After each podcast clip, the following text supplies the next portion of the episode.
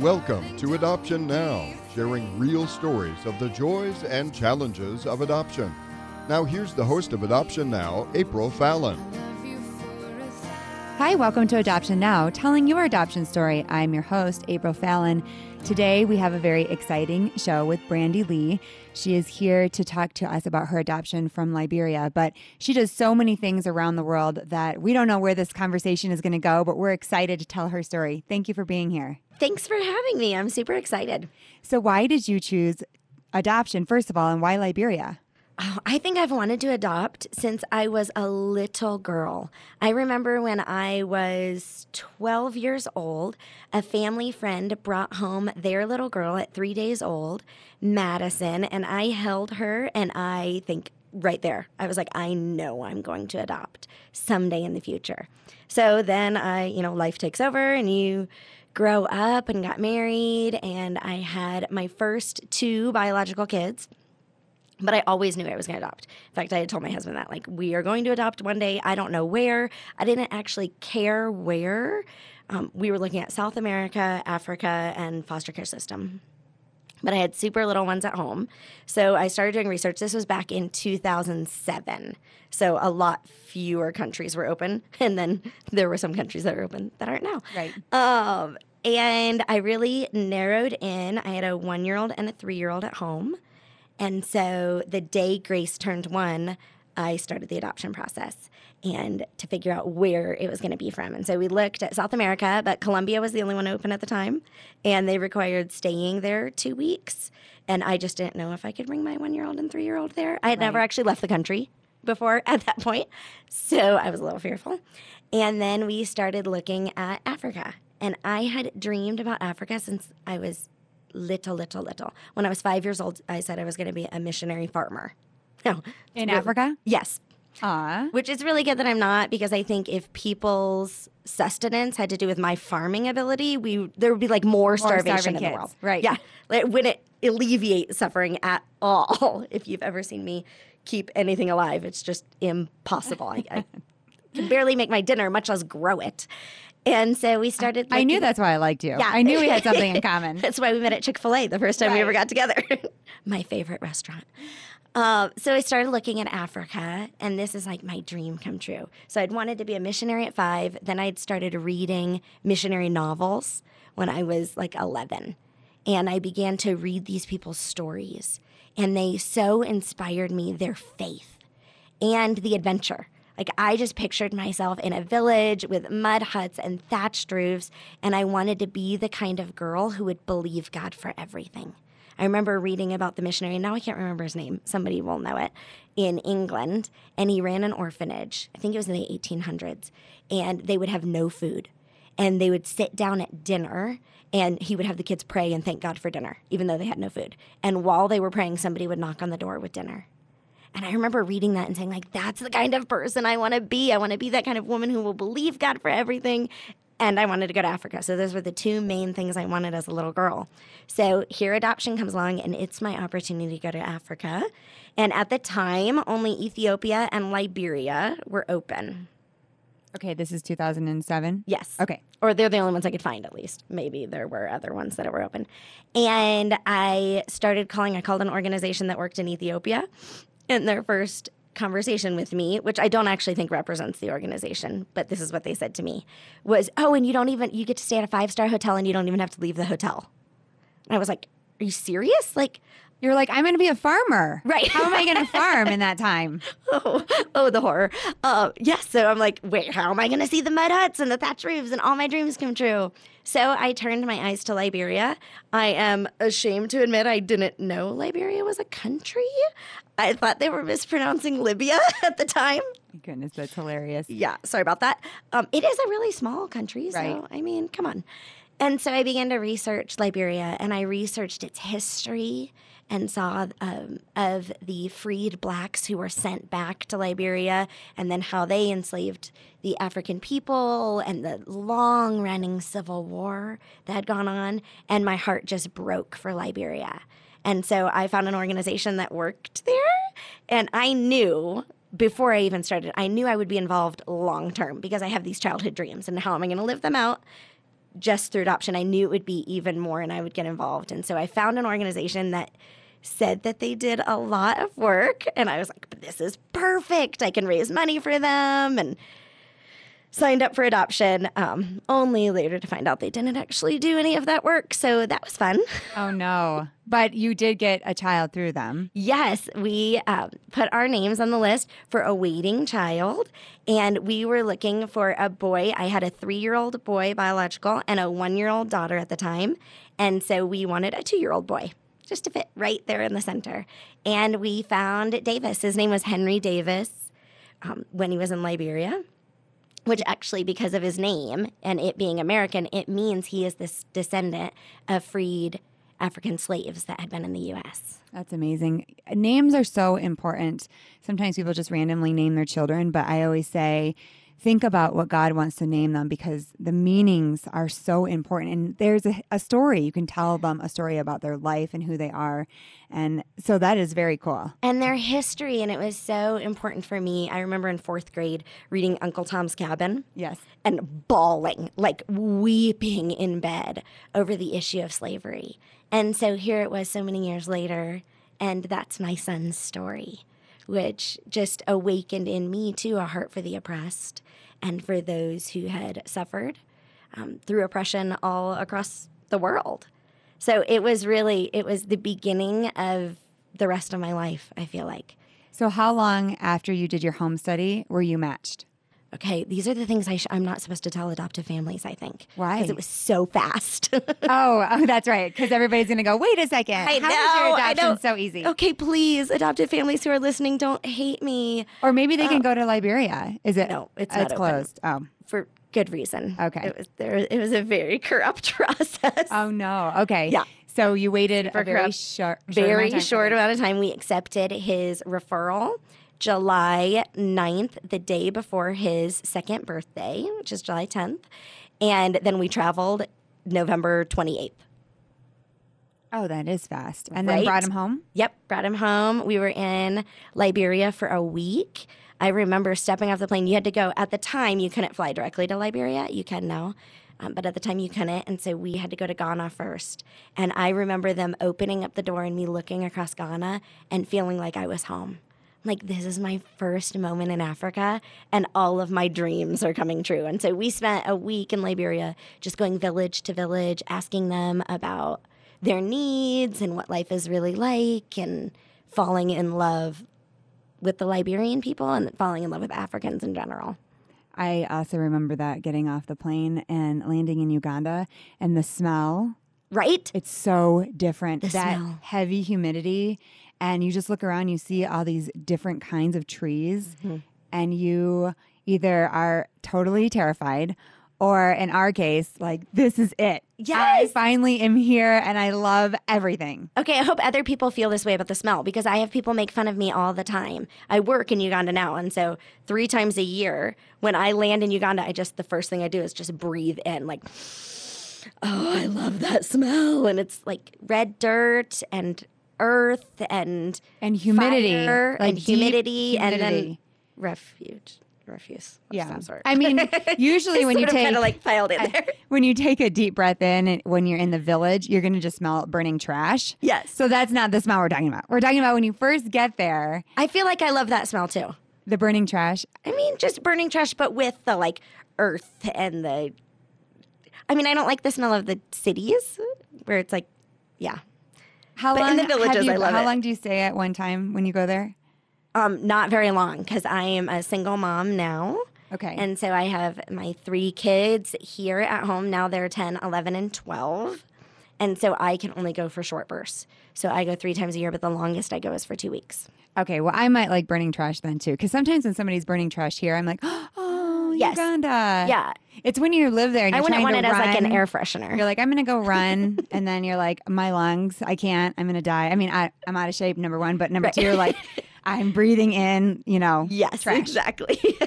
egg cartons melting and that kind of stuff. But I do understand um, just that feeling of being somewhere that you love so, so much. And I too love Africa. And so you got to bring this little boy home and your children. I mean, you have a, a dream story. Your children just completely gelled together. Mm-hmm. Um, how did Davis do when he first got home? Well, before we were home, he hated me. So, our entire trip to Liberia, he wanted nothing to do with me. I remember sitting in the back of this Land Rover, and two other much wiser adoptive moms were with me, both of them who had like five to 10 adopted kids. And they're like, you need to do just attachment therapy and just hold him and whisper over him that his mama loves him. And he's screaming. It's like 150 million degrees in the middle of Liberia. There's people everywhere watching me, and I'm holding him and he's biting me. Oh and I'm bawling, You shouldn't have to teach a child to love their mother. Because it was your first experience. oh, yes, it was awful. Oh was no, he was two. He was, yep, he was two, almost two and a half.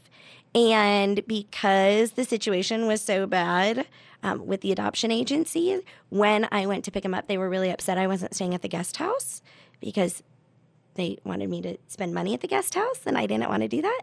And so I was being screamed at the moment that I picked him up for the first time.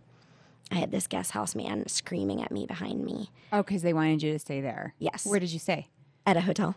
Oh, I see. Okay, so you went Just to get didn't him. want to give any more money Gotcha. into the system. Gotcha. so he he's not bonding to you. No. He has then that shows hates he's got a very strong personality. Yes. Do you know anything about his back history? Did what happened to his parents? How long was he there? Yeah, he had actually been dropped off at the orphanage, supposedly, according to the story we've been given, um, which can certainly have a lot of holes. We have learned, and but he had been dropped off just before his birthday, so he hadn't been there very long, and we got to meet his mom when we were there. Um, at the time, they were getting ready to shut down Liberia, and so the American consulate was requiring birth families to come in for meetings to confirm that it really was the birth family. Um, they were doing DNA testing and to confirm that it was a legitimate adoption that the person actually wanted to give place their child for adoption. So she did. Yes, she didn't talk very much, um, and we're not really sure why. I think the war had just ended a couple years ago, and she'd been through a lot. The trauma was written all over her face, and all she could say, she was pregnant at the time as well, and all she could say was, "Please, will he go to school and will he have clean water?" And that's all she wanted. And we just, I just held her. Uh, her name is Rita, and I just held Rita and I said, like, we will honor you. I want you to know that, and he will go to school and he will have clean water. I promise for all of his days. Do you still talk to her? Um, no, Liberia is a hard place to track people down. So Gotcha. Wow, what an incredible memory for you to It have was. spent time with her and to be bringing home this child that she can't take care of. Yeah, it really it changed my life and she's a really important part of our story and Davis says he has three moms. He has his birth mom in Africa, he has me, and now he has a stepmom, and he really honors that and he holds that with pride. And he has a picture of me with Rita, and we talk about her and we talk about her on Mother's Day and what it meant for her to give up her son because she wanted him to be fed and to go to school and and really now with the work I do I feel like she's my inspiration for all of this because there are moms all across the world who are giving their children up for adoption because they can't feed them and because they can't go to school. And so I want to make it my life's goal to help moms feed their kids and to help moms know that their babies get to go to school and their babies get to drink clean water and that they'll be okay so that other moms don't have to make the decision Rita did because anybody who knows Davis like he has the biggest smile of any child on the face of the planet. Like people adore him instantly. And I cannot even imagine the heartbreak of a woman having to say goodbye to him. And I want to honor her heartbreak for the rest of my days I remember when I worked in Uganda in an orphanage in Kampala. And this is before I had kids.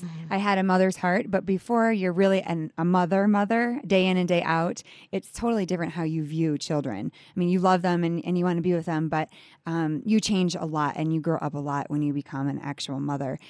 And I remember they said to me as I'm caring for all these babies, which was a dream job, taking care of these babies day in and day out with that, you know, as I was, I got to go home at night, but Right. just all day long. Um, and they would have, the babies had been left, you know, the moms had dropped them off like filled with coats. We'd find coats and then we'd dig through and there's a baby down there. Um, you know, no history. And so they would first try really hard to find the mom Yeah. or the dad or the family.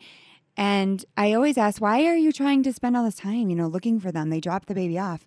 And they told me at the time, a baby is actually healthier, um, mentally healthier, if we can find the mom and she agrees to take the baby, but the baby is not t- being well taken care of. So starving on the side of the road, but the baby will actually be healthier to connect with their mother. And I just took that at the time. Okay, that you know that sounds a little weird, but maybe there's a strong connection that keeps them alive and healthy. But now thinking back, now that I have kids, what is your thought on that? Do you think that's true? Okay, so I'm about to say something that's a little bit controversial in the adoption world. Are you guys ready? Just hold on tight, okay? Um, I don't think adoption is plan A. Okay, so I really do believe that plan A is for mamas to be able to care for their babies, to be healthy enough to do it, to have the resources to do it, that that is plan A. But we live in a world that's full of brokenness. And because of that, the Lord, in his infinite wisdom and absolute graciousness, provides redemption. One of my favorite new songs is by Kristene DiMarco. It might not be new, actually. It's new to me. And it's called Redemption. And she sings, Redemption is so much better than perfection. And I think that we cling to these stories of perfection because that's what we want. But redemption is really what shows the kingdom of God. I mean, that's Jesus had to come and die. and that wasn't like great. That, there was nothing awesome about that, but that was redemption. And I think that that's what adoption is, is in, in our lives. Like, I wish that Rita had gotten to raise Davis, but she didn't and said, This is redemption. And it is beautiful, and there are no like apologies for it. You know what I mean? But it's the kingdom. And so that's why I work really hard with mamas in Uganda to be able to keep their kids and not only keep them and be able to provide for them, but to know their values so that they can pour out love and care on their babies and really take care of their hearts. Um, but then also, we have some child headed households. So we have some kids who have lost both of their parents. Um, most of them have lost their moms because they couldn't afford surgery that was going to be like $200 which I mean, I could just sit with that very fact for a really long time. Um, and these kids didn't have anybody to come alongside. They so I think perfect plan would have been for these kids to have a mom that lived, right? Mom not dying, best plan. And then second perfect plan would have been maybe an aunt or a family member to come alongside. But that didn't happen for them. And then third plan may have been for a villager, somebody within their community, within their clan who knows their culture, who speaks their language, all of that to come alongside them. And all along the way, there's been brokenness. And so now we have nine families that we work with, and they all have different needs. So some of them have had communities come alongside them and be able to take care of the kids. But we have eight children who just nobody stepped up. And so they are all at a primary boarding school, they're in elementary school even though my oldest is 16. So she's in fourth grade um, because they haven't gone to school off and on Your oldest child in Uganda. in Uganda. And so I have these eight kiddos, and in ways that only make sense in the kingdom of God and in a story of redemption, I'm mommy. And they call me mommy, and when we have when I have to leave, we are sitting at the airport weeping together. And it's one of those things that I don't think I don't think this was plan A. I don't think it was it's like plan Z to have a mom who lives all the way across the world. But it is a story of redemption. And it is a picture of Jesus coming in to our brokenness, no matter where it is in the story, and meeting us there. And for a long time, as an adoptive mom, I really kind of held back from that. Like I had seen all of the people go on missions trips and they're like, I held this baby and it's mine and I'm this changed my life forever. And they changed their Facebook picture and that's kind of the end of it. And I know I've read When Helping Hurts, and now I've run a nonprofit and I've done nonprofit work for the last eight years. And I know the destruction kind of that we can do there. Um, and so I had really held back from this because I didn't want to offer anything if I couldn't offer everything. Like if you can't be like Davis and live in my house, then I, I don't want to. I don't want to be your mom because am I screwing you over more than I'm helping you at that point? And I remember being at the Refresh conference, which all adoptive families could go to. Can I plug them? Sure. Refresh conference in Seattle. Um, I don't know the website, so Google it. Refresh Conference. It's the first weekend of March, and it's put on by Overlake Christian Church, and it's amazing. It's for foster and adoptive families. And I would say for anybody who works with children who've suffered trauma, I mean, it's brilliant and it's authentic, and they're really they're real about the ups and the downs of all of it. And I remember sitting there and I was praying, and I'd just come back from Uganda, and I had my arms raised. And I remember Jesus saying to me, will you offer your mama heart to them? And I was like, no, mm, I don't. I don't feel like that's a good plan. Like you should have somebody else. You should have somebody else. He was like, well, yeah, somebody else should have stepped up, but they didn't. So will you offer your mama heart to them, and will you love them like they're your own? So that's been my latest journey in kind of parenting because it's the most painful parenting. I really liken it to a lot of my friends who do foster care and they have to love these kids. They don't have to, they choose to love children who may not live with them forever. Yeah. And I, I think that it's painful. It's an, it's an interesting, uh, parenting is just painful. right? we have to take a short break. When we come back, we're going to talk a little bit more about adoption being plan A, plan B, plan Z, um, all those things. Because you're right, it is controversial because there's a lot of different is. opinions with that. Um, and so I'm so happy you're here. I'm so happy you have all these great ideas. I'm so happy that you're really showing motherhood to so many different people, and it looks like so many different ways for you. So Yes. thank you so much. Thanks for having me. We'll be right back. You're listening to Adoption Now. I'm April Fallon.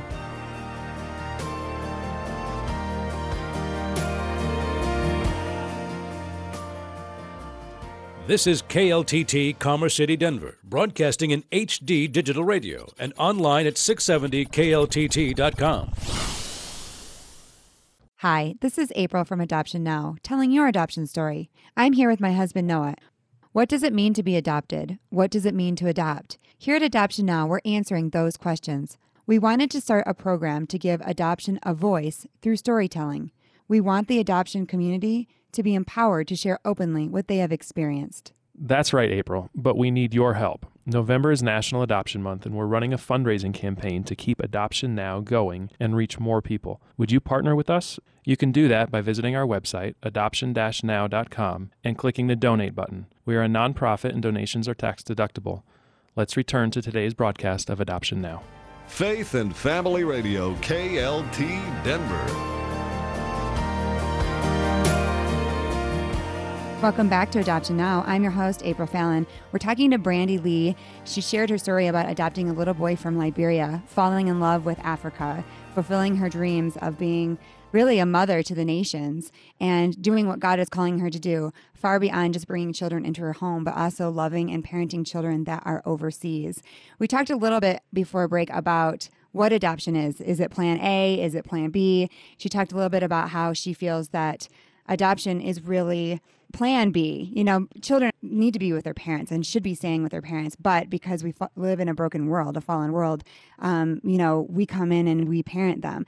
And that's controversial. I just want to get to that really quick because a lot of people say, like with Moses, is a very uh, popular uh, adoption story in the Bible, but Moses was given up for adoption. So some people view that as that was his plan. That was his journey. That mother was always meant to be his mother, even though he was given up. And we, so applying what you're saying is saying that she should have kept him, but he was called to save an entire nation. Right. And so I lean into what you're saying and I kind of back away from what you're saying only because I can see it with my own son. This child, yes, out of brokenness, we got him, and he understands it deeply and asks me so many questions already at six. Why don't mommies keep their babies? Mm. You know, and why, why, why are we here? And I really feel that these children were meant to be my children, destined to be my children. 100%. Even though it's redemption in a way, it's also fulfillment in a way. So, mm-hmm. how do those two things kind of go hand in hand? Well, honestly, I think we're probably way above our heads at this point because it's about the sovereignty of God. Exactly. So, I'm so glad you said like, that. Yes, this isn't Garden of Eden, and yes, it is God's plan. Because he knew already he knew the brokenness we would face and already he knew the path he would take to bring redemption. And not just redemption that kind of pieces things back together and like glues a broken pot back together but it still leaks all the time.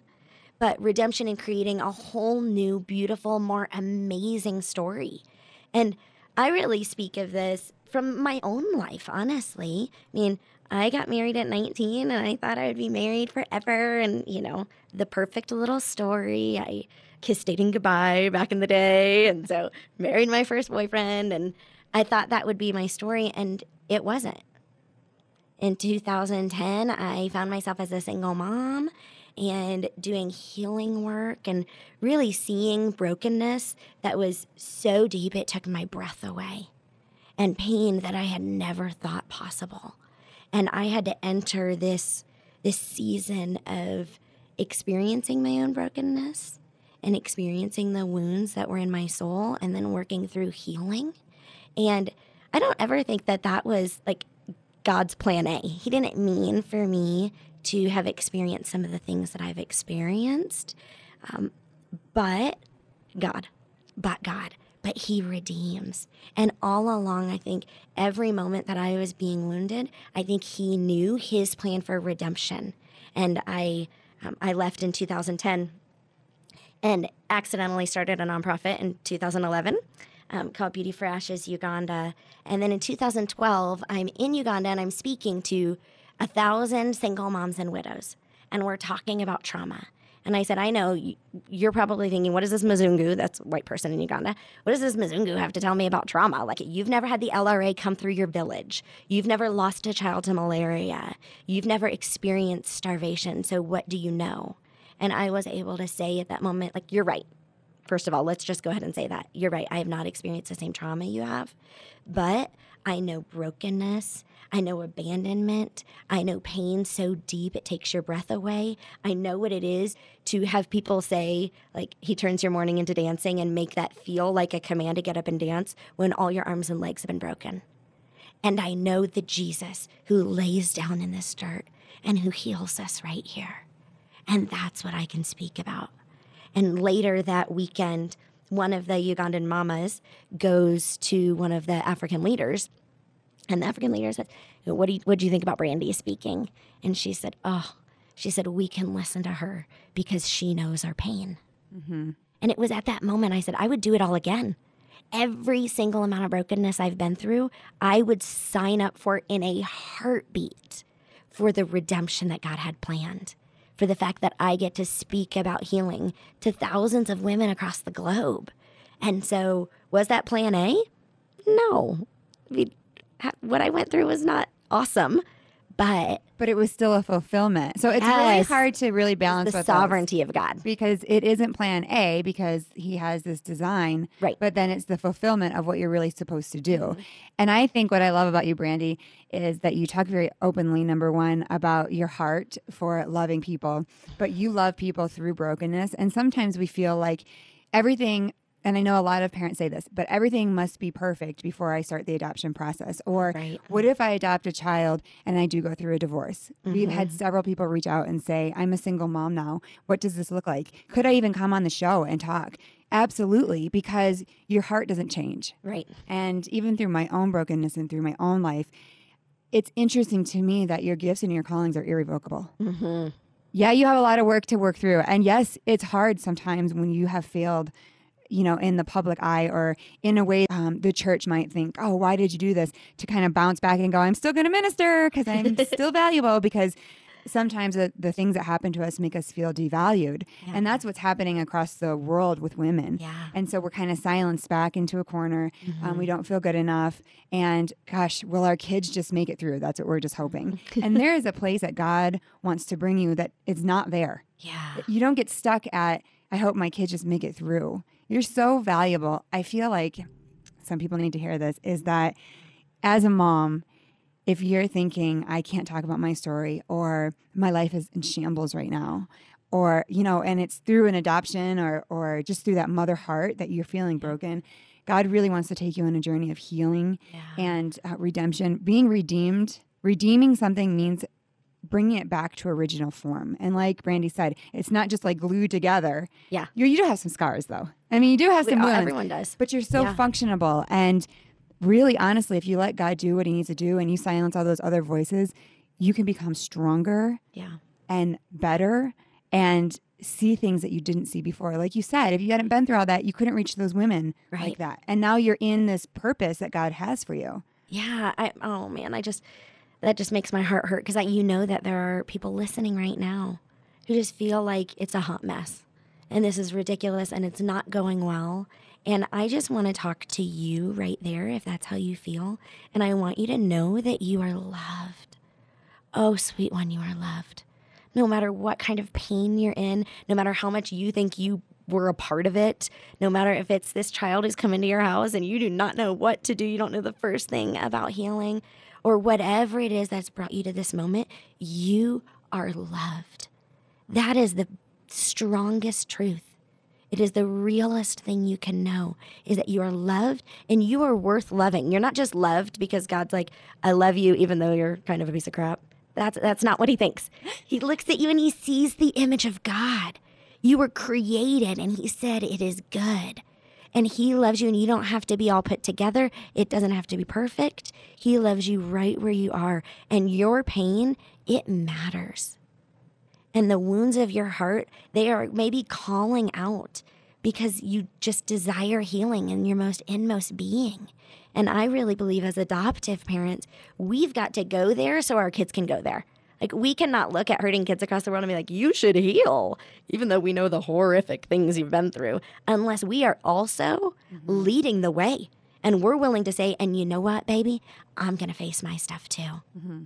because all of us have walked through brokenness. It can be big T trauma where you've been given up for adoption, right? And the things that our adoptive kids have gone through to get to this point, or it can be little T trauma.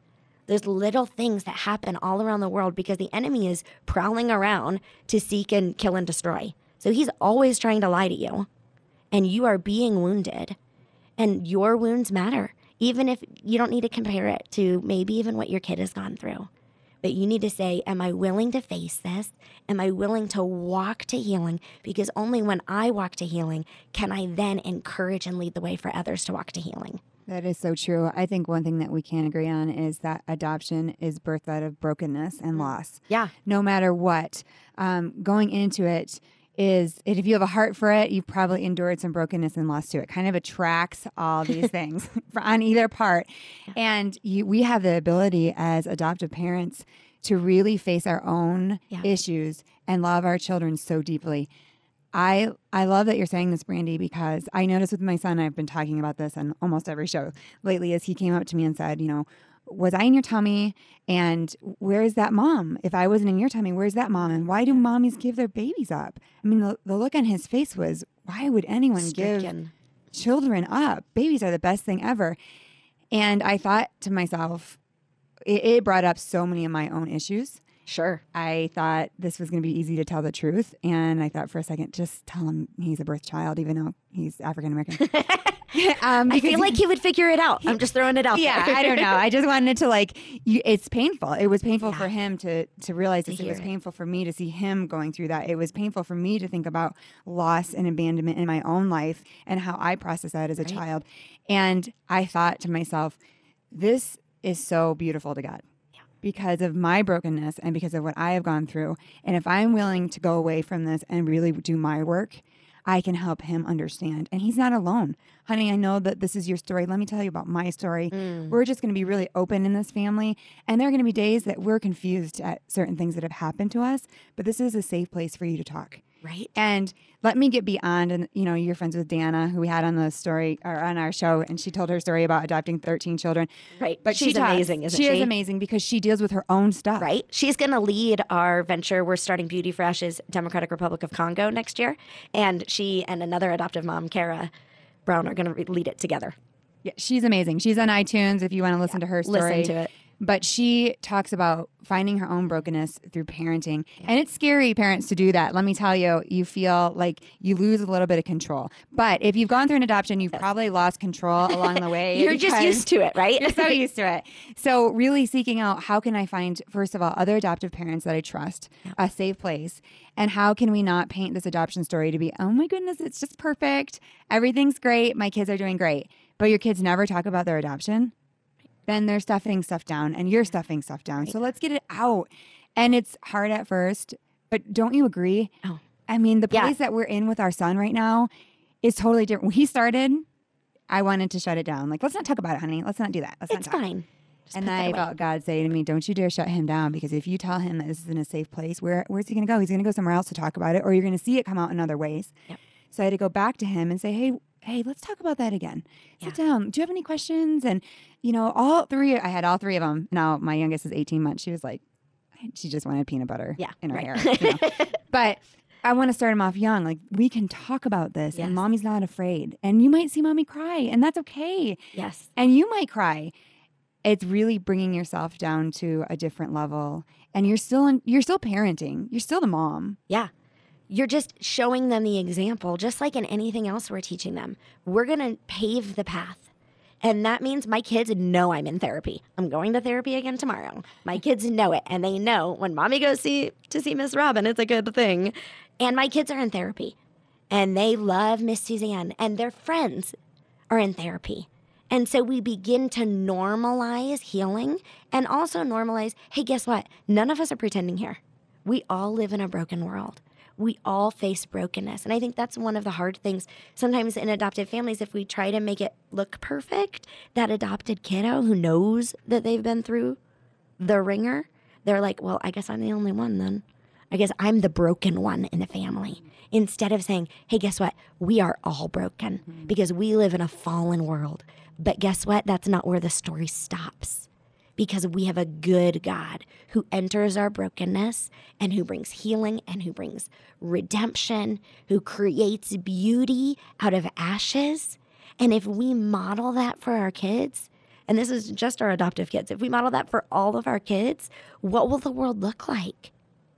Mm-hmm. That so much of the trauma and brokenness in the world is because we're not seeking healing. Mm-hmm.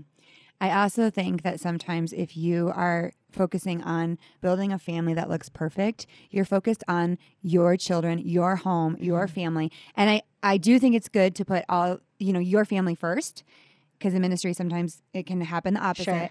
But I will encourage you if you start living a life that's very open with your children, you start loving other people's children. You start loving. Now we're getting dangerous. you start bringing in other children that need healing Because and you become safe. them to you. you become safe. You become safe for the wounded. I think the biggest thing that happened from my story when I really began to seek healing for myself is people showed up on my doorstep. Strangers call me now. And so I run kind of the Uganda program in Uganda, obviously. Do that via Facebook and email and Skype and WhatsApp and all of that. But really, what I do here in the States is women come from all over the world and they call me and say, What does it look like to walk through healing? Can I tell you my story of sexual violation? I do a lot of that. Um, because once you do your healing work, you become a safe place to just say, I can just tell you what I've learned. And I'm not trying to fix you. I'm not trying to make you perfect because I'm trying to be perfect. I'm just willing to walk alongside you. One of my favorite passages in Jeremiah is when Jeremiah creates cities of refuge. And I was just talking to a friend of mine, Kristen, about this. And what would it look like if we as believers became cities of refuge? What if we became the safe places to land, not just for our family, but starting with our family and then being a safe place in a broken world? Because this world is looking for safety and they are looking for people to be authentic with their own brokenness. They don't need you to have the answers. In fact, if you have the answers to someone else's problems, you're basically telling them they're stupid and they couldn't figure it out themselves. they don't need the answers. They just need a safe place to land and someone who will hold them in the midst of the hurt and then maybe will point them to a God who adores them more than anything. That is one important thing that I learned is that people don't want answers. Yes. They just want you to love them and listen. And sometimes you can chat about your life with them and they will get answers from your story. Yep. But it's them making that decision. I think in ministry, sometimes we're looked at as ministers to have all the answers, Right. tell people what they're going to do, let me pray to God. And then we get into the system where they're dependent on us because now we're telling them what to do and it becomes completely healthy. And God eventually breaks it. Yep. And it becomes a tornado of a disaster. And so empowering people to not only know that there's healing, but also giving them the freedom to come to their own healing Oh, is the amen. best place to be in. And even parenting, I'm applying that to parenting Yes. because I'd like to tell my kids, hey guys, don't do this. This is exactly what this. you should do. Yes. I have all the answers. And it takes a lot of patience to sit with them and say, "What do you think? What? How do you feel?" And they can come to their own conclusion. It takes time, but when they get there, they hold on to it faster because it's their idea, not yours. yes, and it takes giving up control, the other scary thing. Yeah. But when I was doing my healing work initially, I read through my Bible three times in the first year. And so I was reading these large chunks of scripture. And really, I felt like for the first time, I'd been following Jesus since I was five. But for the first time, I was seeing more the character of God instead of just stories. And I began to see how scandalous he was and the things he suggested. I mean, God told Abraham to kill his kid. I'm sorry, but there, right there, I'm out of advice. Because if Abraham had come to me and said, So I'm pretty sure God told me to kill Isaac, I would have been like, Yeah, no. So we're going to take you over here to this whole hospital, and you're not going to do that. Right. Or Elijah We're calling social services on you, Abraham. immediately. Uh, or Elijah being told by God to go into the mountains, but don't worry, the ravens will feed you for the next 30 days. I'd been like, so maybe we should pack a couple sandwiches just in case. Right. And I would have been wrong. Over and over and over again, the advice I would have given to the saints would have been wrong.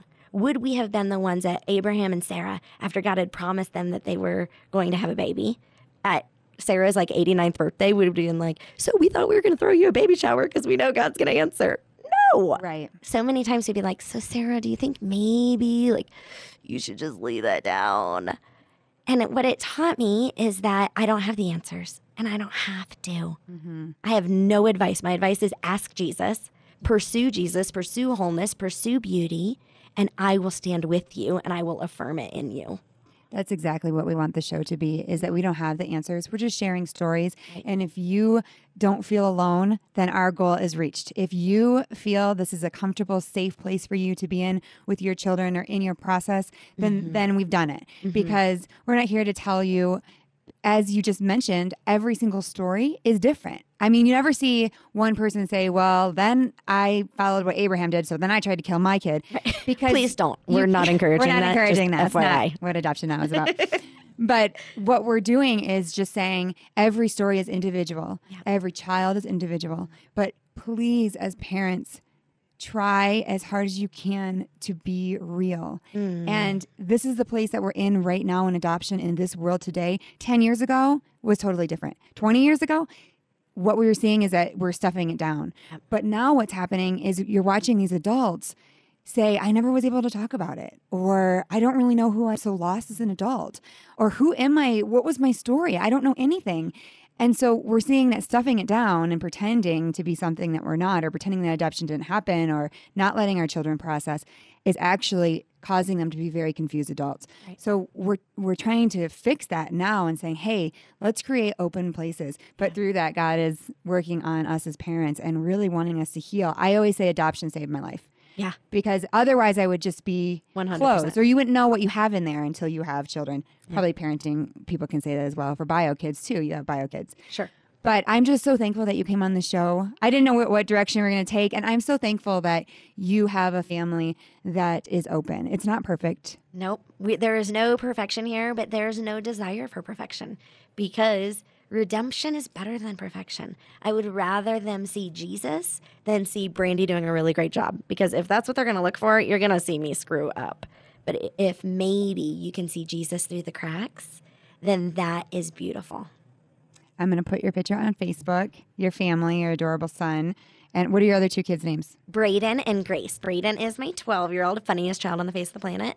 And Grace is my 10 year old, and she just has such a tender heart. She can tell you about every village we work in in Uganda and can't wait to get there herself.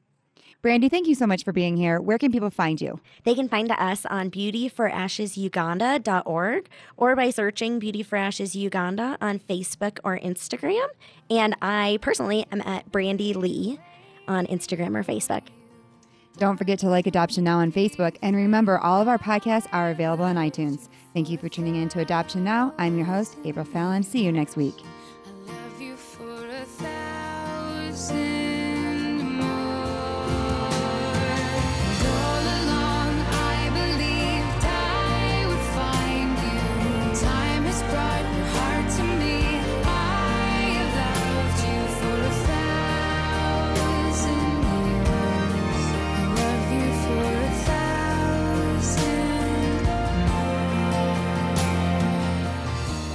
Thanks for joining us for today's Adoption Now. If you would like to tell your story or for more information about Adoption Now, visit the website at adoption now.com or find it on Facebook. And join us next week at the same time as we share another adoption story on 670 AM KLTT.